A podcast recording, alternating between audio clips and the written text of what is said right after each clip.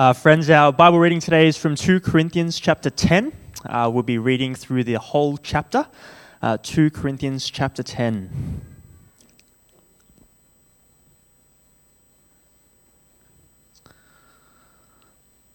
Paul writes By the humility and gentleness of Christ, I appeal to you.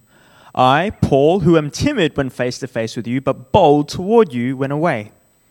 I beg you that when I come, I may not have to be as bold as I expect to be towards some people who think that we live by standards of this world.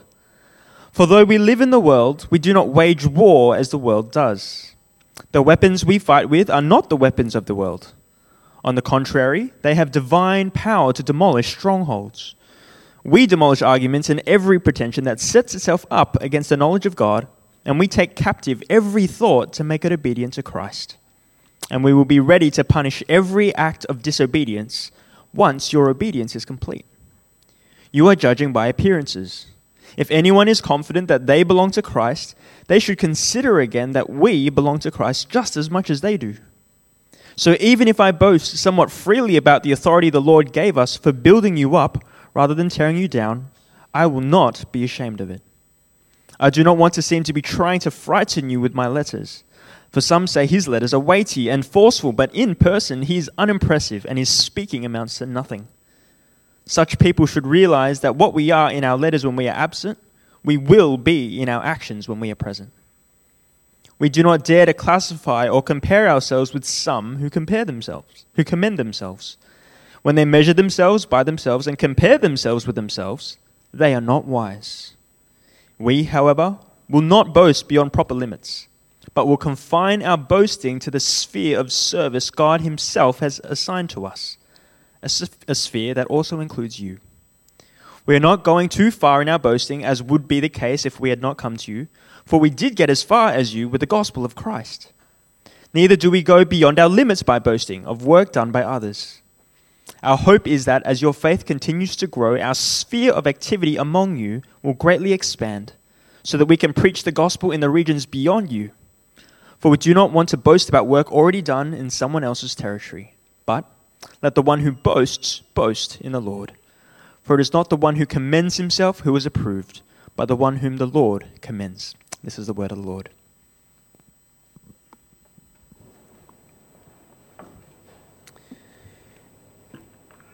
So good to have uh, so many of you here, uh, here in the chapel, here in the hall and those of you who are streaming online are so great that we can be able to at least gather in part. Um, I know it's not the same, it's not the normal yet, but there's something good about longing as well. So I hope this increases your hunger for meeting back together again when COVID is gone and dusted. But also, um, anytime we do meet, even without COVID, is a longing, isn't it? It's a longing for heaven. So it's good as God's people to always remember that the best is yet to come. It's ultimately heaven. Uh, hopefully, this is going to work. How are we going with this? Can I get my slides up?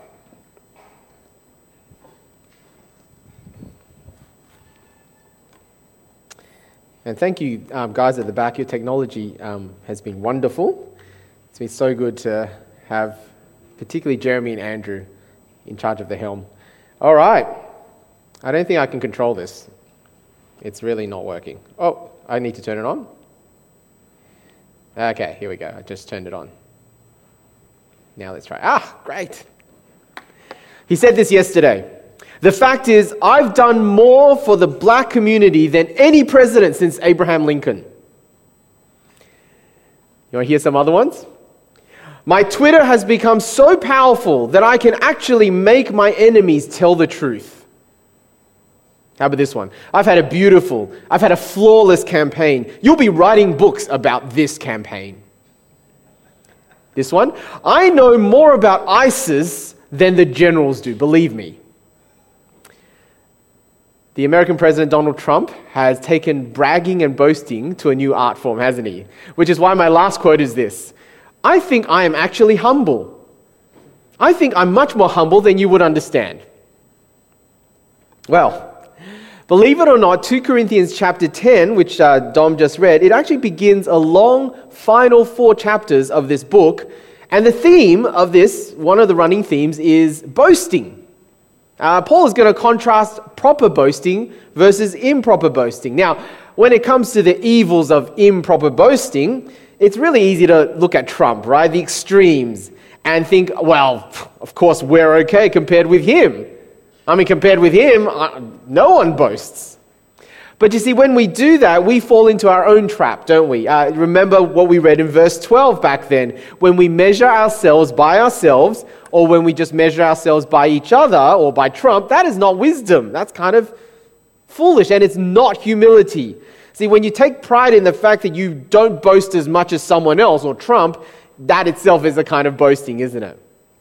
I think boasting is something that so many of us struggle with. Now, I do want to say that for some of us here, bragging and boasting isn't something that you particularly struggle with. If, if anything, you might have the opposite problem.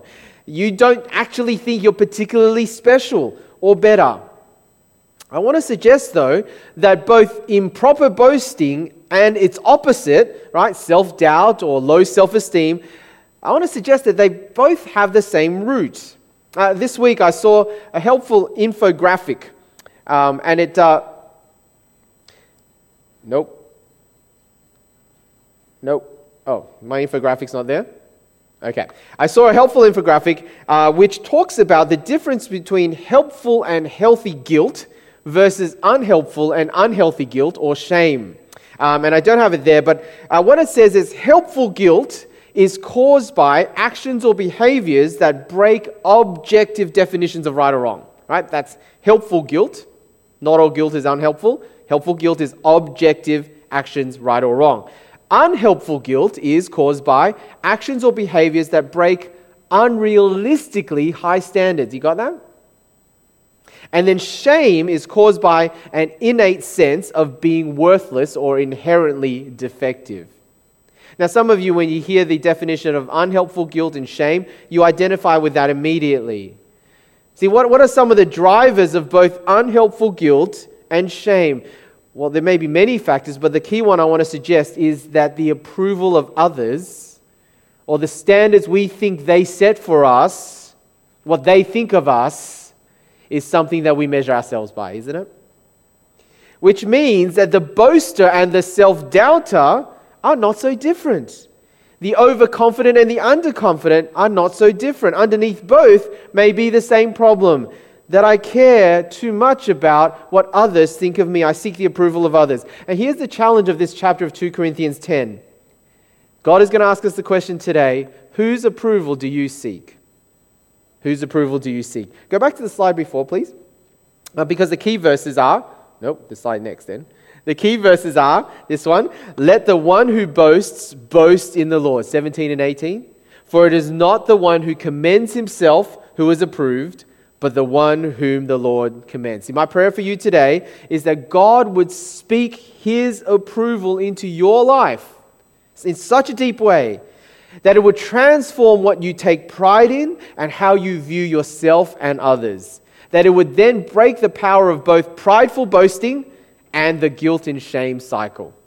All right, I'm going to pray these things as God speaks to us. Father God, please speak those powerful words of your approval into our lives and break today in the people who are watching here in person, listening online, whatever, break the power of both prideful boasting and the guilt and shame cycle. In Jesus' name, amen. Again, uh, if you want to go online for our outlines, it's going to be on go.swec.org.au slash outline. It has the Bible passage there too. You can sync it up with your Bible apps as well. But I have three points. Uh, I want to begin by talking about how uh, Paul is really not in a good position in the eyes of the people he's writing to right? The, the Corinthian church. And if you've been following us in 2 Corinthians, you'll know that this has been the case for a long time. And then in chapters 10 to 13, this last section, there's going to be an obvious change in tone, and it becomes even clearer as we go on. Now, why is there a change in tone? Well, a helpful summary is this that in the first seven chapters, Paul is particularly looking at past events right? His, his past events in relation to the Corinthians. And when he's speaking those chapters, he's directing it at the majority of the church. The majority of the church that formerly doubted him, There was relational strain, but mostly by 2 Corinthians, had, he had won them back. That's the majority, right? But it's focusing on the, their past. Then in, in, in, chapters 8 and 9 that we looked at last week, he's focusing on the present. That is, he, he wants to deal with uh, and follow through on this collection in the present that he wants to make for the poor in Jerusalem. We talked about last week. He wants to test their sincerity, test their reconciliation with Paul with this issue of the collection. That was last week's sermon. But then in these final four chapters, 10 to 13, Paul is going to look to the future because in the future he's going to come and visit. And so he's sort of preparing them for his visit. And here his words aren't directed at the majority, it's going to be turning towards a small but influential group among the Corinthian church who are still opposed to Paul and unrepentant. Now, these people are going to take as their lead and we're reading between the lines here, a group of self proclaimed super apostles. These people who had razzle dazzled them with their worldly and impressive speaking and leadership credentials and skills. We're going to meet them more and more over the next few chapters. Now, these chapters are like listening to one side of a phone conversation or a text conversation. But it's not that hard to piece together what they were saying about Paul, all right? Paul, this guy, oh, he's so high and mighty in his letters. But in person, he's so weak and he's so unimpressive. Last time he came, uh, he left with his tail tucked between his legs, didn't even defend himself when someone stood up to oppose him. Oh, and he's so fickle, he keeps changing his mind. He's just a weak people pleaser, that Paul. And of course, he doesn't have any of the marks of an impressive leader, not at all. None of the training or the skills of, of the Greek speakers and orators who, who charge money for their services. He is not TED Talk material at all. In fact, his preaching put a guy to sleep, caused him to fall out of a window. Then he had to raise him from the dead. Right? With all this in the background, that's what they think of Paul, especially this small group, small vocal group. Paul is here making a case for what motivates him. And remember those key verses 17 and 18? Whose approval really matters? See, for Paul, it's God's and God's only. Paul performs to an audience of just one. And that completely sets them apart from the Corinthians and their fake leaders. So, now to my second point. Now, this passage is in three sections, and each section reveals the kind of approval that Paul seeks from God in his life and in his work, in his ministry. You'll see it there. Now, the first part is that God approves of those who fight gospel battles. The key verses in that first section is verses 3 to 5. So let's have a look at those verses again. He says that for though we live in the world, we do not wage war as the world does. The weapons we fight with are not the weapons of the world. On the contrary, they have divine power to demolish strongholds. We demolish arguments and every pretension that sets itself up against the knowledge of God, and we take captive every thought to make it obedient to Christ. Uh, you see what Paul's saying? He's saying, Look, I may not use the impressive speaking skills of classical Greek speakers, but look at what I and the others who speak God's word faithfully. Look what we do have. And here he's going to draw on the image of ancient warfare. Now, a big city in the ancient world would have two main defenses there would be the city walls on the perimeter, but then within the city walls, there would be a fortified castle or stronghold or a keep where the last line of defense could happen. Now, Paul's saying he's in the business of demolishing those, right? The strongholds, the one that's right at the heart of each and every city, and at the heart of each and every person, metaphorically, who comes under the preaching of the gospel. And verse 5, what happens when these strongholds are demolished? Well, he says, arguments, every pretension set up against the knowledge of God, they all come tumbling down. Paul here is not talking about out debating people, all right? Really important to know that. Debating people and winning in arguments in that sort of way, that is not stronghold blasting. That's fairly superficial. One commentator I, I read wrote this, and it's helpful. He says, Paul's weapons destroy the way people actually think. They demolish sinful thought patterns, the mental structures by which they live their lives in rebellion against God. You got that? And this all has the final result of capturing the enemy, making the enemy willingly give up self rule or the rule of others to come under the rule of Jesus Christ. Now, Something like that, again, it's not superficial. That is powerful stuff, isn't it? That is powerful. There's no power like it. I mean, how many of you have been in an argument or a debate with someone who's not a believer? And you're debating about Christianity or the Bible. You may even have won the argument. Have you been in those situations? You've won the argument, but actually, there's no change. There's no hearts captured. The person is not any closer to becoming converted. All right? You've experienced that. I know I have. Now, not that there isn't a place for apologetics or reasoning, it's important. But Paul is talking about far more than that, isn't he? He is talking about the supernatural power of God through the word of the gospel that actually will bend hearts and wills and minds and win a person over. A person like C.S. Lewis. C.S. Lewis was a brilliant young Oxford professor who was basically an atheist until his early 30s. He thought there was no reason whatsoever to believe in God, someone brilliant like him. Have you met brilliantly smart atheists like him? Yet, over a course of a few years, God spoke to him through the words and the lives of Christians, one of them being J.R.R. Tolkien, his good friend. And strongholds and arguments and pretensions in C.S. Lewis began to crumble. Eventually, at the age of 31, in his words, this is what he wrote You must picture me alone in that room night after night feeling, whenever my mind lifted, even for a second from my work, the steady, unrelenting approach of Him whom I so earnestly desired not to meet. That which I greatly feared had at last come upon me. In the Trinity term of 1929, I gave in and admitted that God was God and knelt and prayed. Perhaps that night, the most dejected and reluctant convert in all England.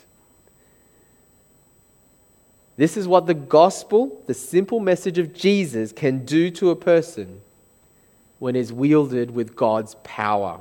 Now, those of you, those of us, who feel scared or intimidated by our friends and family who don't believe and their reasons for not believing, you can have confidence, can't you?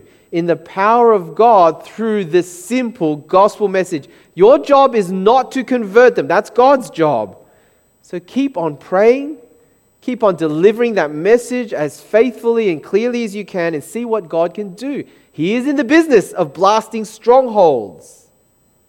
So, coming back, this is the person that God approves. The person that God approves will fight with God's gospel weapon but he'll also fight in God's gospel way. All right? This is important. This means that it's not being the loud, obnoxious, intellectual Christian bully. It's not commenting on every post in social media.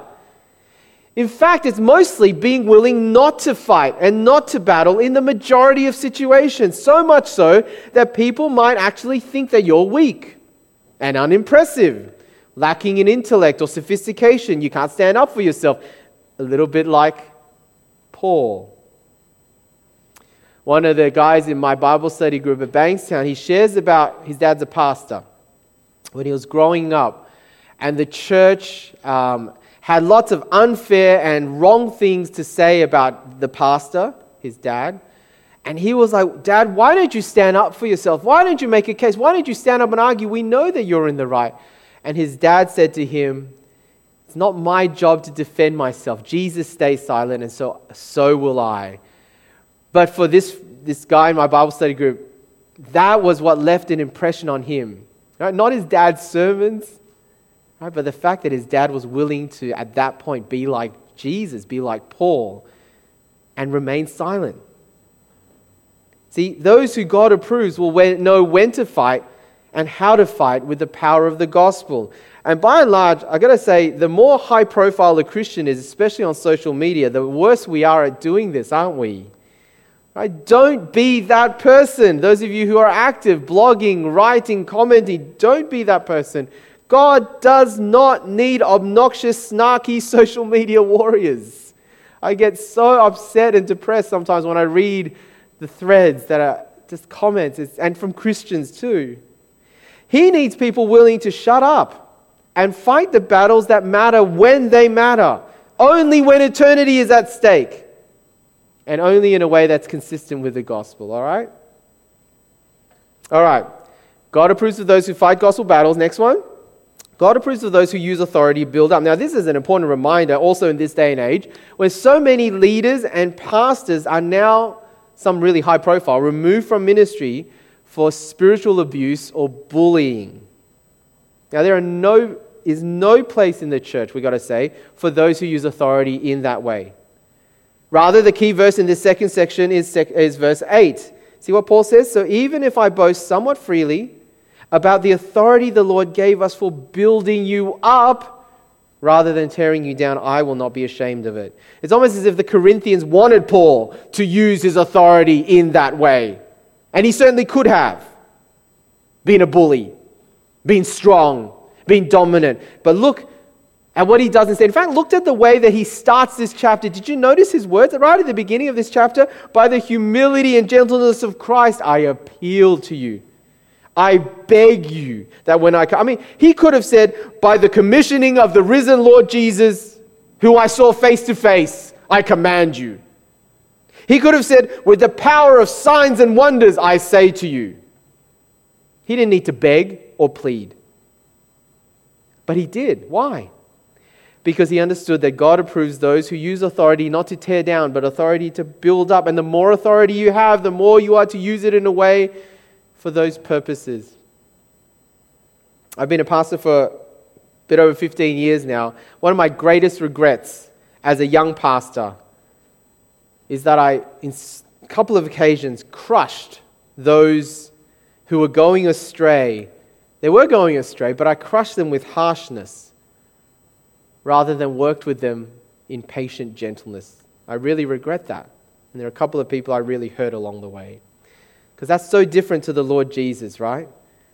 Look what Matthew, which is quoting Isaiah, says about Jesus a bruised reed he will not break, a smoldering wick he will not snuff out. Let me speak to church leaders in whatever capacity. But actually, let me speak to anyone in authority. You might be a, a mum or dad. You are an authority, aren't you? You might be a manager at work. You might be a boss. This is to you. How do you use your authority? How do you react when your authority is challenged? How do you express frustration? Are you harsh? Do you readily fly into a rage? Do those who you lead or sit under your leadership, do they feel safe? Or do they feel scared? It includes asking mums and dads that question. I wish I did better on that one as well as a dad. Look what 2 Timothy says. And the Lord's servant must not be quarrelsome, but must be kind to everyone, able to teach, not resentful. Opponents must be what? Opponents, enemies, must be gently instructed in the hope that God will grant them repentance, leading them to a knowledge of the truth. God approves of those who use their authority to build up. And then he also approves of those in the final section who serve faithfully. All right, look at the key verses 12 to 13.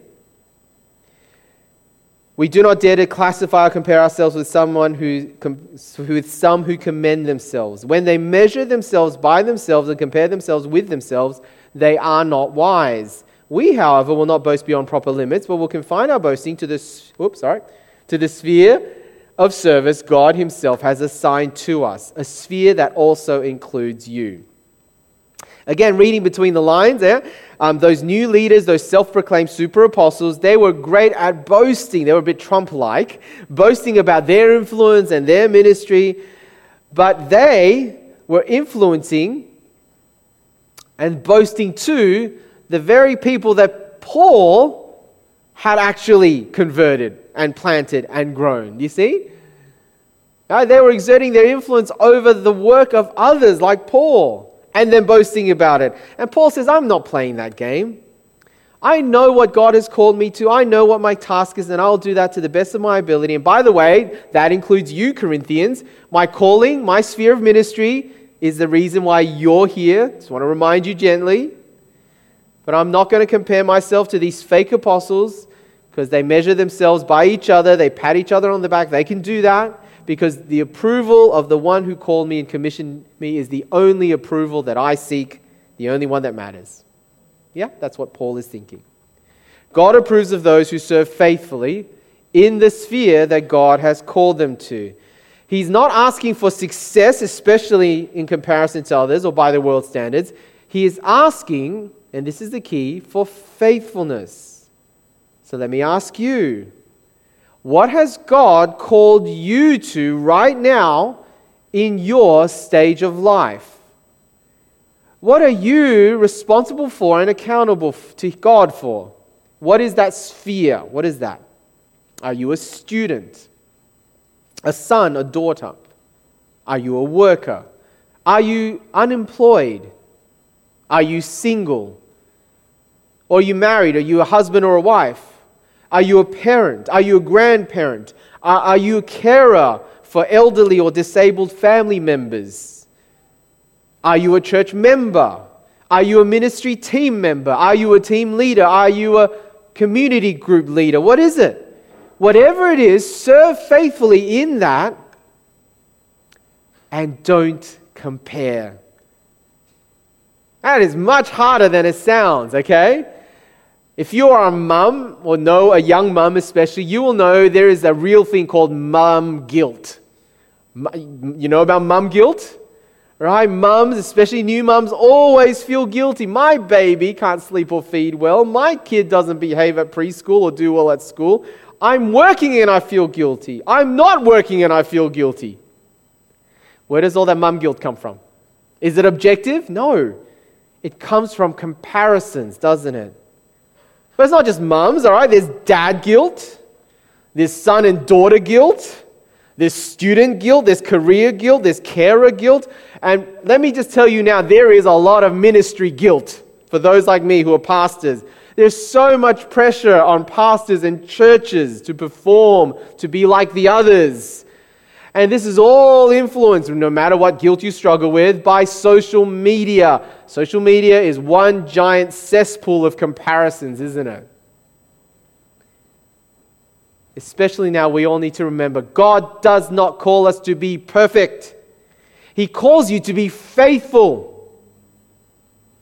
Yeah? Remember, as I said, the infographic, which I don't have, that there is a difference between unhelpful, unhealthy guilt and shame, and it all comes from looking sideways to each other, comparing. But most of all, we need to remember verse 18, don't we? For it is not the one who commends himself who is approved, but the one whom the Lord commends. We all need to perform to an audience of just one, and it's God. Now, two important things to note um, before we go to the next one. Number one, uh, don't compare does not mean there are no objective standards to measure by, okay?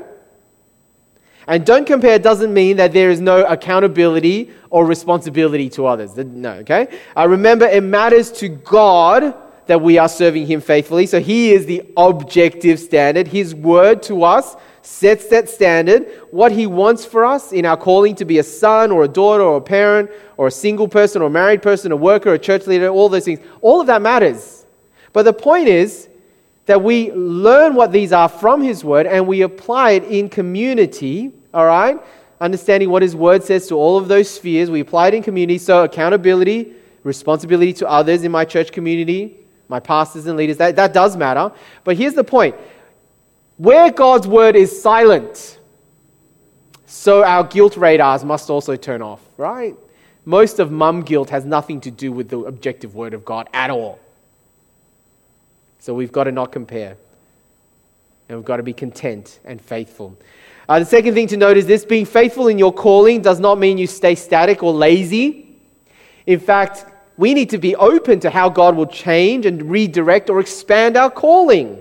Now, Paul here is ambitious, he's going to write in these verses. He's ambitious for gospel growth. His calling and sphere of ministry, in fact, kept growing uh, from Asia to Greece, from Greece to Rome, from Rome to eventually Spain. But the point is be faithful to where you are, and if God leads you to another sphere, work out how to be faithful there. Okay? That's the point. Be faithful where you are, be open to Him calling you to another sphere. And when He does, be faithful there. So, here, are you a student and you want to just work? Or are you unemployed and you just want a job? Are you single and you wish you were married? Are you married and you just want to have kids? Are you parents and you just wish to be free? Are you middle aged and you're wishing for retirement? Are you COVID interrupted and you wish things would just go back to normal? Well, God is saying to you today be faithful where you are. Yes, pray about the next step. But don't stop being faithful where you are because you keep wishing you were somewhere else. Get my point? You do that and you have God's approval. And that is the only thing that matters. He is our audience of one. Final quick point though. Got a question to ask. What if I mess up? What if we mess up? I mean, what if I know that I haven't been faithful? What if my sin or neglect have meant God's disapproval? Well, my final point is a really important one to close on. Because we need to remember that at the place where it matters the most, where our eternity is at stake, where our core identity and value lies, at that place, how God views his children is always and only in Christ. Our identity is in Christ. Our approval, where it matters the most, is in Christ. Yes, apart from Christ, I might be a success in the eyes of others, but I can only be a failure in the eyes of God apart from Christ because all have sinned and fall short of God's glory, says the Bible. But in Christ, through trusting and following Jesus, I may be a failure in the eyes of the world or even myself, but I can only be complete and whole and approved in the eyes of God. You see, Jesus makes all the difference. Because God made him who had no sin to be sin for us so that we might be right with God. Because Jesus who is the completely perfect and approved Son of God, he will take your failures and exchange his perfection and give that to you in your stead. In Christ, you can be approved for all eternity. Now, if you're not yet a follower of Jesus, you will never find security and identity like that anywhere else. So, will you today turn to Jesus? Let me end with a, a passage that Paul actually alludes to, just from Jeremiah chapter 9, and we'll finish here. Great words. Have a think about it. This is what the Lord says Let not the wise boast of their wisdom, or the strong boast of their strength, or the rich boast of their riches, but let the one who boasts boast about this that they have the understanding to know me, that I am the Lord, who exercises kindness, justice, and righteousness on earth. For in these I delight, declares the Lord. Let's get the music team up. Get ready to sing. Let's pray. Father, we pray that you would give us such new eyes and hearts and minds that we would seek to gain only your approval. Thank you that our approval in Jesus at the core of our identity and value is already secured. Help us as your followers to seek to be faithful to you in the spheres of life you've given us, to rely on your gospel weapons, especially when we're finding it hard with friends and family who don't know you and help us, any of us in authority, to especially use that only to build up, never to tear down. We pray you will help us in Jesus' name. Amen.